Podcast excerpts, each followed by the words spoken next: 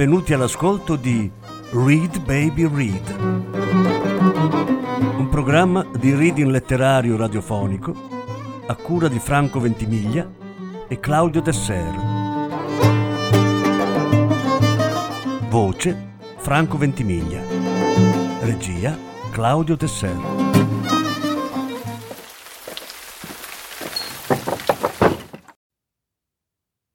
Robert Walser La passeggiata. Lettura in sei parti. Prima parte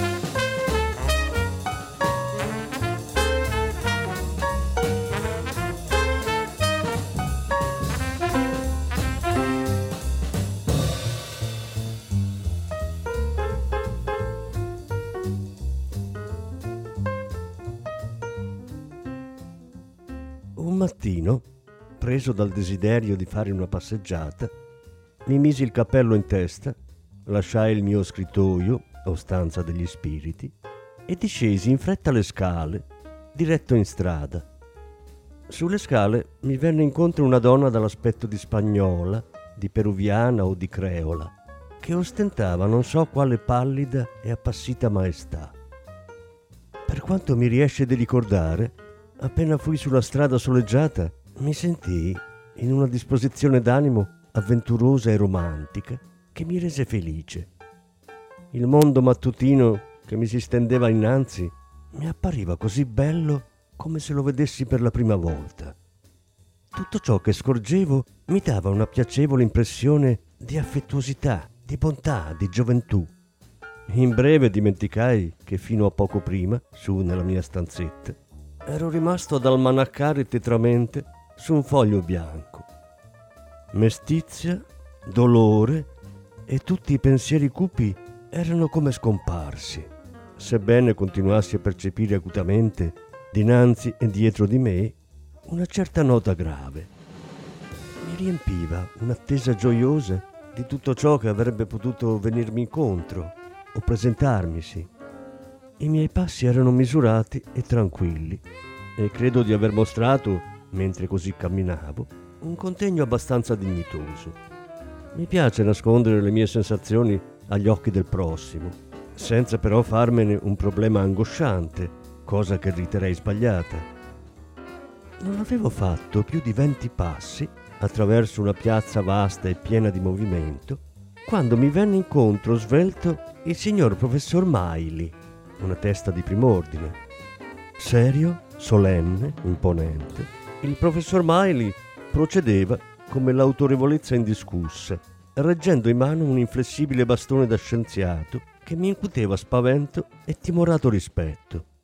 Il naso del professor Miley era un severo, imperioso, tagliente naso aquilino o nobiliare. La bocca era giuridicamente stretta e sigillata. L'incedere del celebre dotto somigliava a una legge ferrea.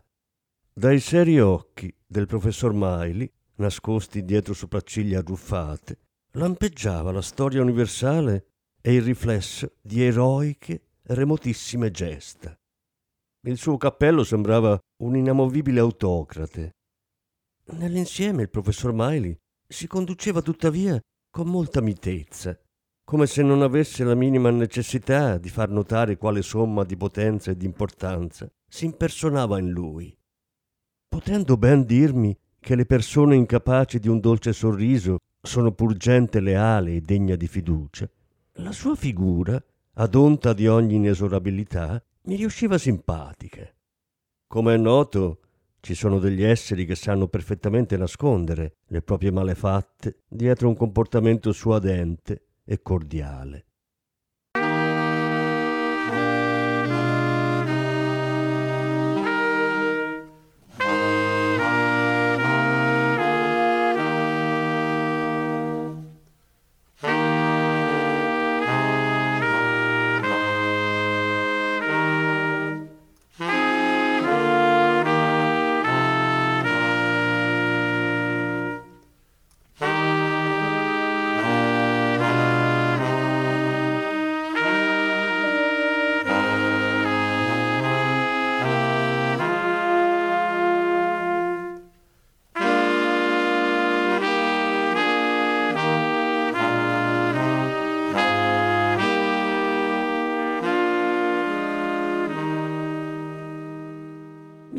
Di fiutare nell'aria una libreria, libraio compreso, e tra poco, come già presento e avverto, sarà una bottega di fornaio a imporsi, col nome scritto a lettere d'oro. Prima però dovrei far menzione di un parroco. Un chimico cittadino corre pedalante cicleggiante, il viso atteggiato d'affabilità, sfiorando chi va a passeggio. Altrettanto dicasi di un medico di comando o di reggimento. Non è da lasciar passare inosservato un modesto pedone. Si tratta di un rigattiere, cenciaiolo arricchito. Notevole è la libertà sfrenata con cui bambini e bambinette sciamano nel sole. Meglio lasciare che si sfrenino così, mi dico. Ci penseranno anche troppo presto gli anni a intimorirli e a frenarli. Un cane si disseta all'acqua della fontana. Nell'aria azzurra cinguettano rondini. Una o due signore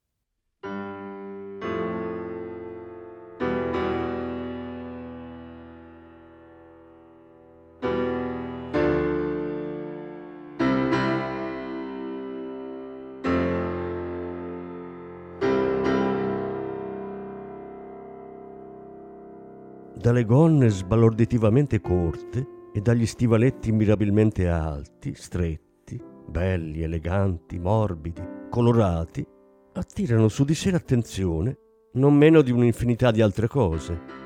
Più in là danno nell'occhio due cappelli estivi o di paglia. La faccenda delle pagliette maschili sta nei seguenti termini. Tutto a un tratto, nell'aria chiara, vedo due stupendi cappelli, Sotto i capelli ci sono due distinti signori che a quanto pare si scambiano il buongiorno sventolando i copricapi con bella e gagliarda gentilezza. In questa manifestazione i cappelli hanno visibilmente maggiore importanza dei loro portatori e proprietari. L'autore è comunque pregato con tutto il rispetto di guardarsi un tantino dai frizzi e da consimili superfluità. È sperabile che l'abbia capito una volta per tutte. Una ben fornita libreria mi attrasse straordinariamente e mi venne voglia di dedicarle una visita fugace, sicché non esitai ad entrarvi con molto garbo, supponendo naturalmente di aver più l'aria di un severo revisore contabile, di un ispettore, di un collezionista di novità e fine intenditore, che non di un ricco, amato e ben accolto compratore o buon cliente. Con voce cortesemente e sommamente riguardosa, usando, non occorre dirlo, le più elette espressioni, mi informai di tutto ciò che di nuovo e migliore offriva il campo delle belle lettere. Posso, chiesi timidamente, conoscere e apprezzare sul momento quanto v'è di più valido e di più serio al tempo stesso, si intende, di più letto e prontamente ammirato e acquistato? Ella mi obbligherebbe in modo eccezionale se mi volesse usare la compiacenza di esibirmi il libro che, come nessuno può sapere meglio di lei, ha ottenuto il maggior favore sia tra il pubblico che legge, sia presso la temuta e perciò vezzeggiata critica, e il cui successo continua a mantenersi vivo. In verità mi interessa sommamente apprendere quale sia, fra le opere della penna qui accumulate o messe in mostra, il fortunato libro in questione, la vista del quale farà di me con ogni probabilità, un acquirente sollecito, lieto, entusiasta. Il desiderio di vedermi dinanzi allo scrittore prediletto dal mondo della cultura, nonché il suo ammirato e freneticamente applaudito capolavoro, per poi, come le dissi, comprarlo subito, mi pervade tutte le membra. Potrei cortesemente rivolgerle la più viva preghiera di mostrarmi questo libro di impareggiabile successo, sicché l'ansia che si è impadronita di me si plachi e cessi al fine di agitarmi. Con piacere, disse il libraio. Ratto come una freccia, sparì alla mia vista, per ripresentarsi un attimo dopo all'avido amatore, tenendo in mano il libro di non effimera validità, venduto e letto più d'ogni altro. Quel prezioso parto dell'intelletto era da lui recato con la stessa solenne compostezza di una reliquia santificante. Il suo volto era estatico, l'espressione irradiava sommo rispetto, con le labbra atteggiate a quel sorriso che è proprio solo di chi sia intimamente compenetrato. Egli depose innanzi a me, col fare più suadente, l'oggetto della sua pronta ricerca. Io gettai al libro uno sguardo severo e chiesi Può lei giurarmi che questo è il libro di maggior successo dell'anno? Senza dubbio. Può affermare che questo è il libro che bisogna assolutamente aver letto? Assolutamente. È davvero un bel libro. La sua domanda è del tutto superflua e inopportuna. La ringrazio molto, dissi imperturbabile. Lasciai dove si trovava il libro che aveva ottenuto il massimo successo di vendita, perché bisognava assolutamente averlo letto, e uscii senza nient'altro aggiungere, ossia in perfetto silenzio. Boum, il chante Loving Bloom au rythme de ce boum qui redit boum à l'oreille. Tout a changé depuis hier et la rue a des yeux qui regardent aux fenêtres. Il y a du lilas et il y a des mains tendues sur la mer, le soleil va paraître. Boum, l'astre du jour fait boum.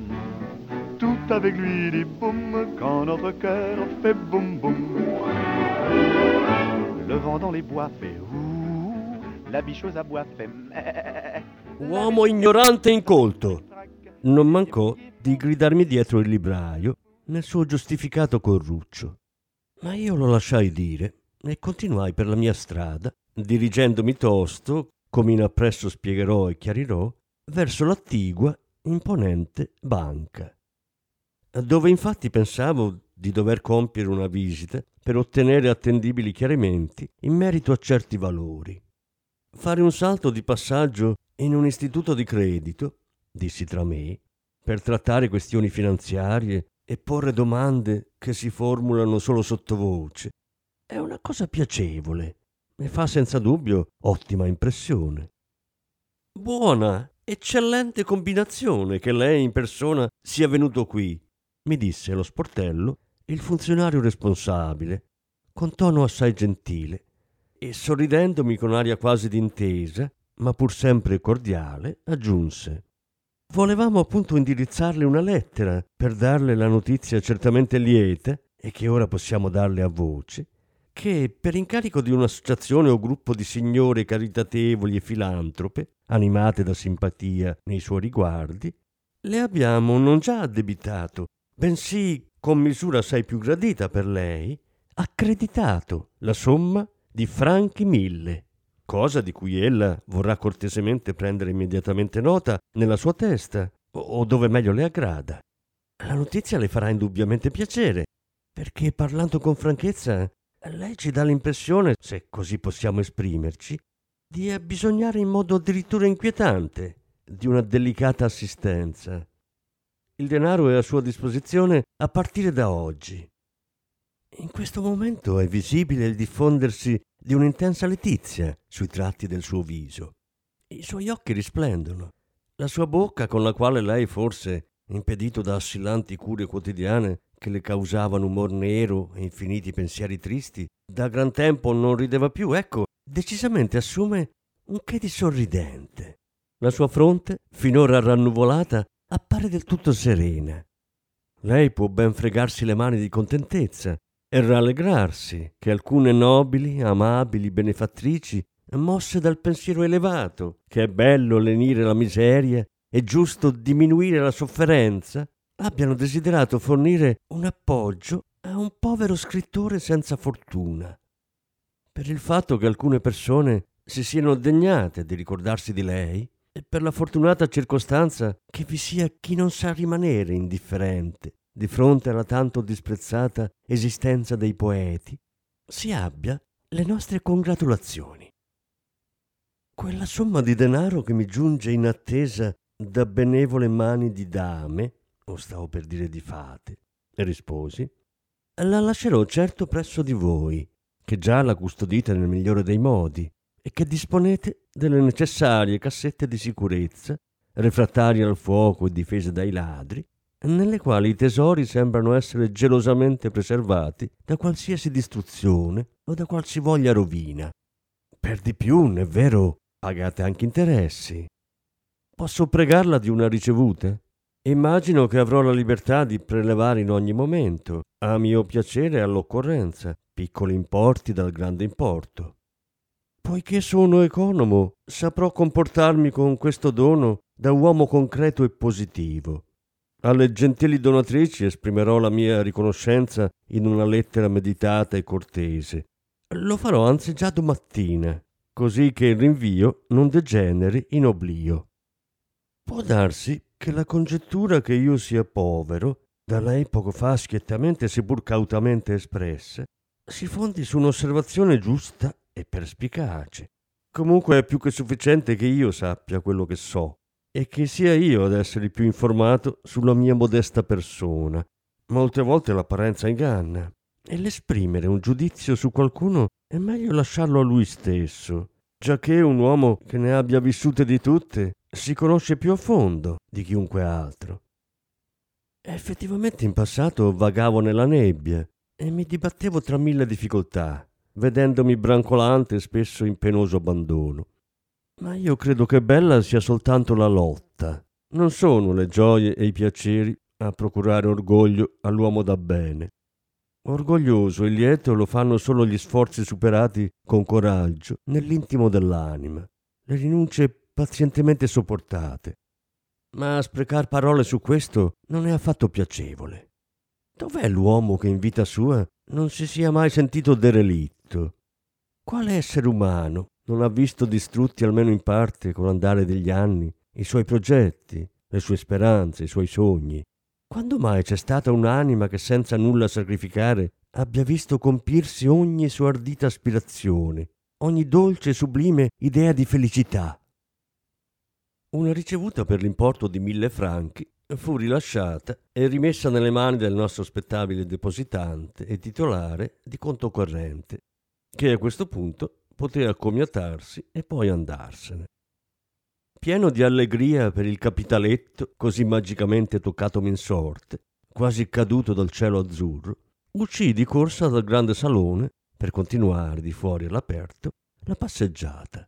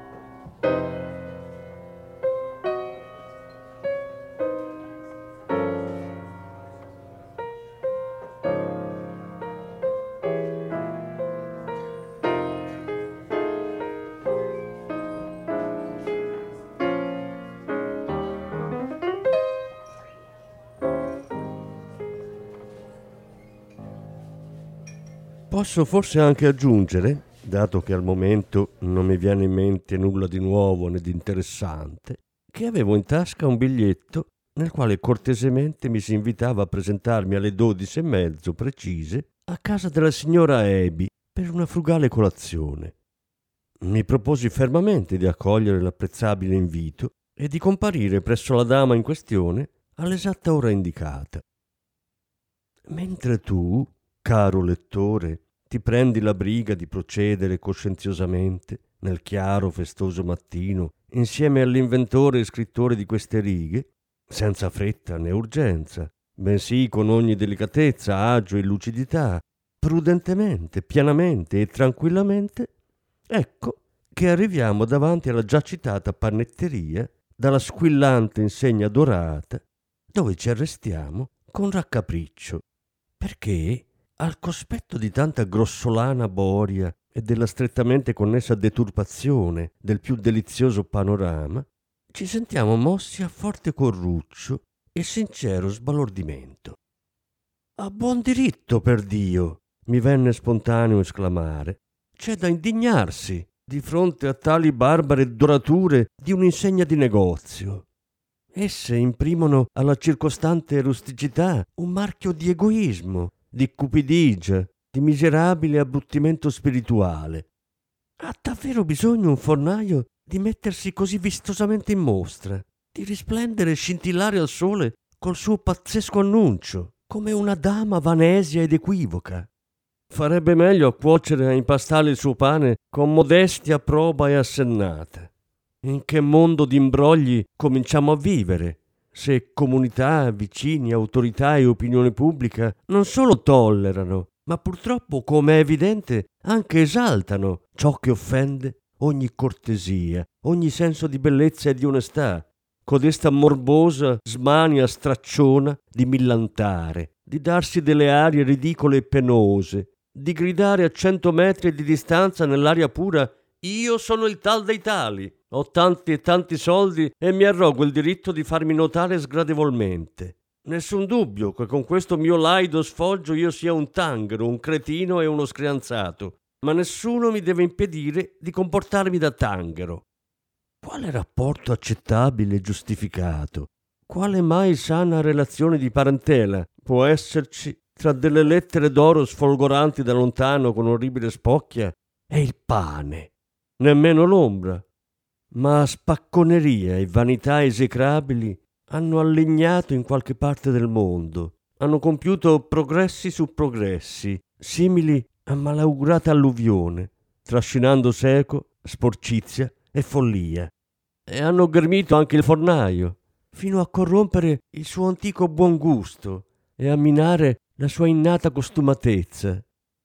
Darei magari il braccio sinistro o la gamba sinistra se con un sacrificio del genere potessi contribuire al ritorno del buon vecchio senso di purezza, dell'antica benedetta frugalità, se potessi rendere al paese e alla gente quella rispettabilità e quella modestia che tra il rimpianto di tutti gli intelletti onesti sono certo andate smarrite. Al diavolo la miserabile frenesia di voler apparire più di quel che si è. È un'autentica catastrofe. Cose come queste diffondono sul mondo pericoli di guerra, morte, miseria, odio e vilipendio e impongono a tutto ciò che esiste una deprecanda maschera di cattiveria, di egoismo abominevole. Un artigiano, per quanto faccia, non mi si può gabellare per un monsieur, né una brava donna per una madame. Ma oggi tutto ha da essere lucente e brillante, nuovo, raffinato e bello e distinto, è super elegante. Tutti vogliono essere monsieur e madame, roba da vergognarsi. Forse però verrà il tempo che le cose torneranno a cambiare, almeno così spero. In quanto a pavoneggiarsi e a comportarsi da persona di gran classe, anch'io del resto, come risulterà, dovrò darmi una tiratina d'orecchi e si vedrà in che modo. Non sarebbe affatto bello se io volessi criticare spietatamente gli altri e insieme trattare me stesso con ogni tenerezza e riguardo.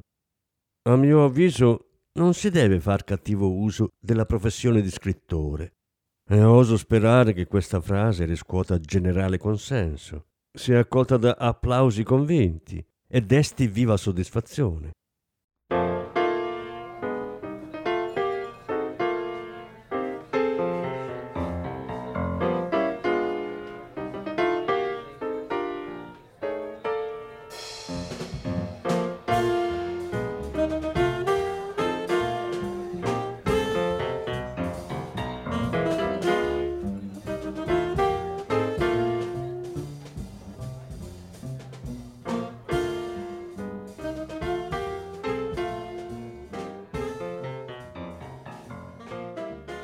Qui, sulla sinistra della strada, una fonderia piena di operai fa un ragguardevole baccano. A tale incontro provo sincera vergogna di andarmene così a spasso mentre tanti altri lavorano e sgobbano. È vero che anch'io forse sgobbo e produco in ore in cui tutti quegli operai si godono in pace il loro tempo libero. Un meccanico, passandomi accanto, mi grida Vai sempre a spasso, mi pare, in pieno giorno di lavoro. Io lo saluto, ridendo, e riconosco con piacere che ha ragione. Senza prendermela minimamente per essere stato colto in fallo, sarebbe stato proprio stupido, continuai, allegro, a passeggiare. Nel mio vestito inglese giallo chiaro, avuto in regalo, mi sembrava infatti di essere, lo confesso apertamente, un lord, un gran signore, un marchese che passeggiasse su e giù per il parco, sebbene quella dove mi trovavo non fosse che una semplice e simpatica strada a mezzo di campagna e mezzo di periferia. Un quartiere di poveri, misero e modesto, e niente affatto un parco, come ho avuto ora l'ardire di chiamarlo. Termine che anzi buono buono mi rimangio, poiché ogni riferimento a parchi è del tutto campato in aria e qui assolutamente fuori posto. Fabbriche e officine meccaniche, più o meno grandi, erano graziosamente sparse qua e là per il verde. Una calda pingue agricoltura sembrava quasi dare il braccio con cordialità alla rumorosa martellante industria che ha sempre un che di scarno, di spossato. Alberi di noci, ciliegi, susini conferivano alla morbida strada tondeggiante un che di attraente, di dilettevole e di gentile.